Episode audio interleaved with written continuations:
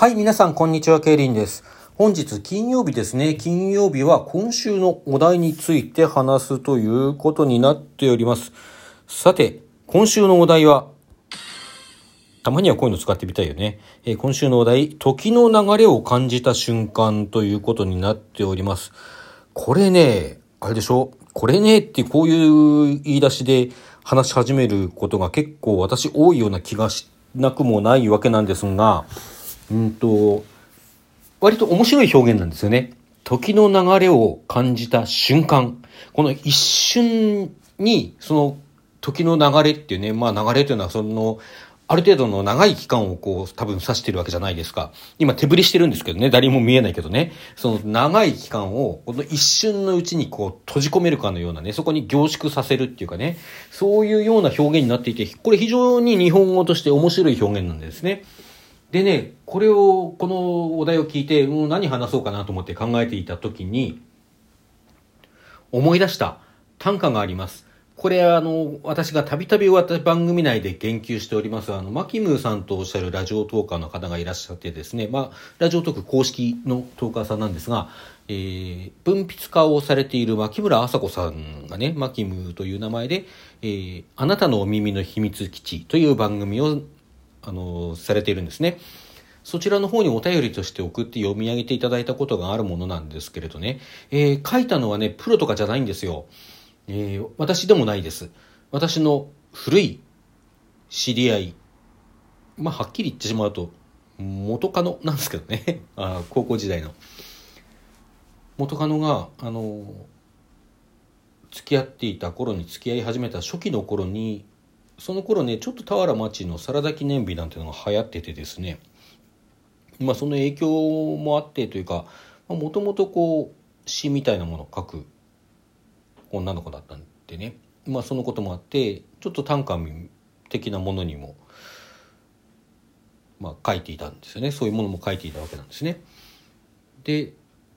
結構いっぱい送ってもらったんですけど、これは本当にいつ出してもその当時の私と彼女の関係性だとか、うん、そういうことを脇に置いても秀逸だなと思って忘れられ、忘れられない歌があるんですね。こういう短歌です。耳元であなたの声を聞くたびに今より好きになっている今。これ多分生配信でも一度ご紹介したことがあるんじゃないかと思いますが、どこがすごいと思ったかお分かりでしょうか？あの、下の句なんですね。今より好きになっている今。っていうこの時間の切り取り方がこの子は天才じゃないかと当時も思ったし今振り返ってもそう思います。今より好きになっている今ですよ今って言った瞬間さ今っていうのは非常に面白い性質を持っていてというかまあそれはうんと取りも直さず時間の性質そのものであるわけですが今って言った瞬間にさ、今は今じゃなくなってるわけですよ。今って言ったその瞬間、今はもう過去に流れ去っているのね。だから、今より好きになっている今っていう、この二つの今の間に空いた時間というもの、時間の経過と、そのこう、なんていうかな、一瞬性、瞬間性、あの、何かそこにこう、今より好きになっているってことで、未来に向けてこう、くれ、まあ、音楽用語になりますけど、クレッシェンドしていく、その行為というものを表すと同時に、なんかそのことの瞬間性、その一瞬しか存在しないような、その、うん、なんと言うんでしょうね、儚さというか、そういうものまでも感じさせるっていうね、なんかものすごい表現だなって今でも思います。まあ、あの、彼女がね、実際にすごい才能があったのかどうか、まあ私は彼女の書く詩は、その彼女と私の関係性を抜きにしてもすごく大体好きでしたけどね。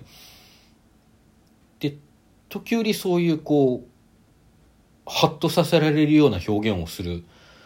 方でしたけども、まあ、それを抜きにしてもうんとこの表現ばかりは本当にすごいなと思うし、まあ、あれですよねあのある種若い頃の特にまあこれは偏見があるのかもしれないけど女性若い女性っていうのはあの生涯に一つ二つひょっとしたらもうちょっと二つ三つは生涯にっていうかその若い頃にねこういう凄まじいハッとさせられるような表現っていうのをすることがあるような気はしていますね。まあそんなことはどうでもいいのです。それは私の女性に対する幻想に過ぎないのかもしれない。ただですね、この今っていう言葉には今も、あの、今もってまた今って言った、えー、この短歌のね、説明の中でも言ったようにですね、あの、この今っていう概念の中に、この時間の流れを、時の流れを感じた瞬間っていうテーマにね、ぴったりなものがもうすべて収められているような気がするんですね。今というのは瞬間なんですよね。この瞬間。そして今って言った瞬間にもう流れ去っている。あの、その、なんていうんですかね、微分された点、その点においては静止しているんだけども、だけどもう一瞬たりともそこに留まってはいないわけですね。まあ、ここでね、なんかあの、ゼノンのパラドックスみたいな、あの、止まってる矢は、矢は動いてる的な、あの、なんていうんですか、分割を、あの、2分の1、3分の1、4分の1に縮めていくっていうね、あの、最近だとあれですね、これ、あの、五条悟の、あの、領域的、領域展開みたいな風にたらね、わかりやすいっていうか、わかる方にはわかるかなと思うんですけども、まあそういうね、あの、ゼノンのパラドックス的なものを持ち出してしまうと、あの、何が何だかわからなくなってくるわけなんですけども、まあ実際には微分していくと一瞬で、その一瞬っていうその、存在しないかのようなものが流れていくことで、この時間というものが成立しているっていうね、この、今っていう概念、今この瞬間っていう概念の、あの、面白さですよね。そういうところが、まあなんか話がなんか今回のテーマにぴったりなんじゃないかなと思ったりするわけなんですよね。そしてまた今っていうのはですね、あの、まあ、あの、ちょうど話して今きましたようですね。あの、さっきも今という言葉を不用意にあの、この今っていうのは今も言った通りみたいな 不用意な言い方をしそうになったところなんですけどね。その、そういう使い方に現れているように、えー、まさに今この瞬間ではない、ちょっと前ぐらいまでの時間、まあ、それはどこまでか何分前までは今って言えるのかというのはなかなか難しいところではありますが、まあ、皆さんの記憶に留まっているだろう、この一連の流れの中でという、この、この会話の中でとかね、そういうような形で、あの、使われる場合もあるんですよね。まあ、だから、あの、必ずしもこの瞬間ってことにね、こだわらなくてもいいのかなという気はいたしますけれども、ただその、じゃあ今っていうことをさ、言い表す起点っていうのはどこにあるのかっていう話ですよね。あの、言い換えるなら誰にとっての今なのか。それは常に私にとっての今なわけです。これはあの、別に私が何でしょうね、うん、独自に考え出したことではなく、まあ、いろんな方が言っていることですけれどもそもそも私という存在っていうのは今ここというその時間と空間の、えーと、双方のこうなんていうか点ある一点を指し示す言葉でもあるわけです。今とかここっていうのは私しか言えないんですよ。えっと、言ってることわかりますかね。えっと、まあもちろんあなたにとっての今っていう言い方は私はできますけれども、うんと、今が今だと決めるのは私しかいないって言えばわかるかな。まあ、常に世界を感知し、まああるいは思考する、その中心にいるのは私、まあ自分なわけですよね。あなたにとっても、私にとっても、えー、まあ私っていう概念そのものがね、こう、交換不可能な概念なわけなんですけれども、まあ、そういう意味では私っていう存在そのものが先ほど言いました今という今この瞬間というものの性質を請け負っているというふうにも言えるのかなと思います。つまり私という存在はこの一瞬にも常に、えー、未来の私になり続けている。私といったその瞬間にその私はもうここにはいない過去の私になってしまっているというかね。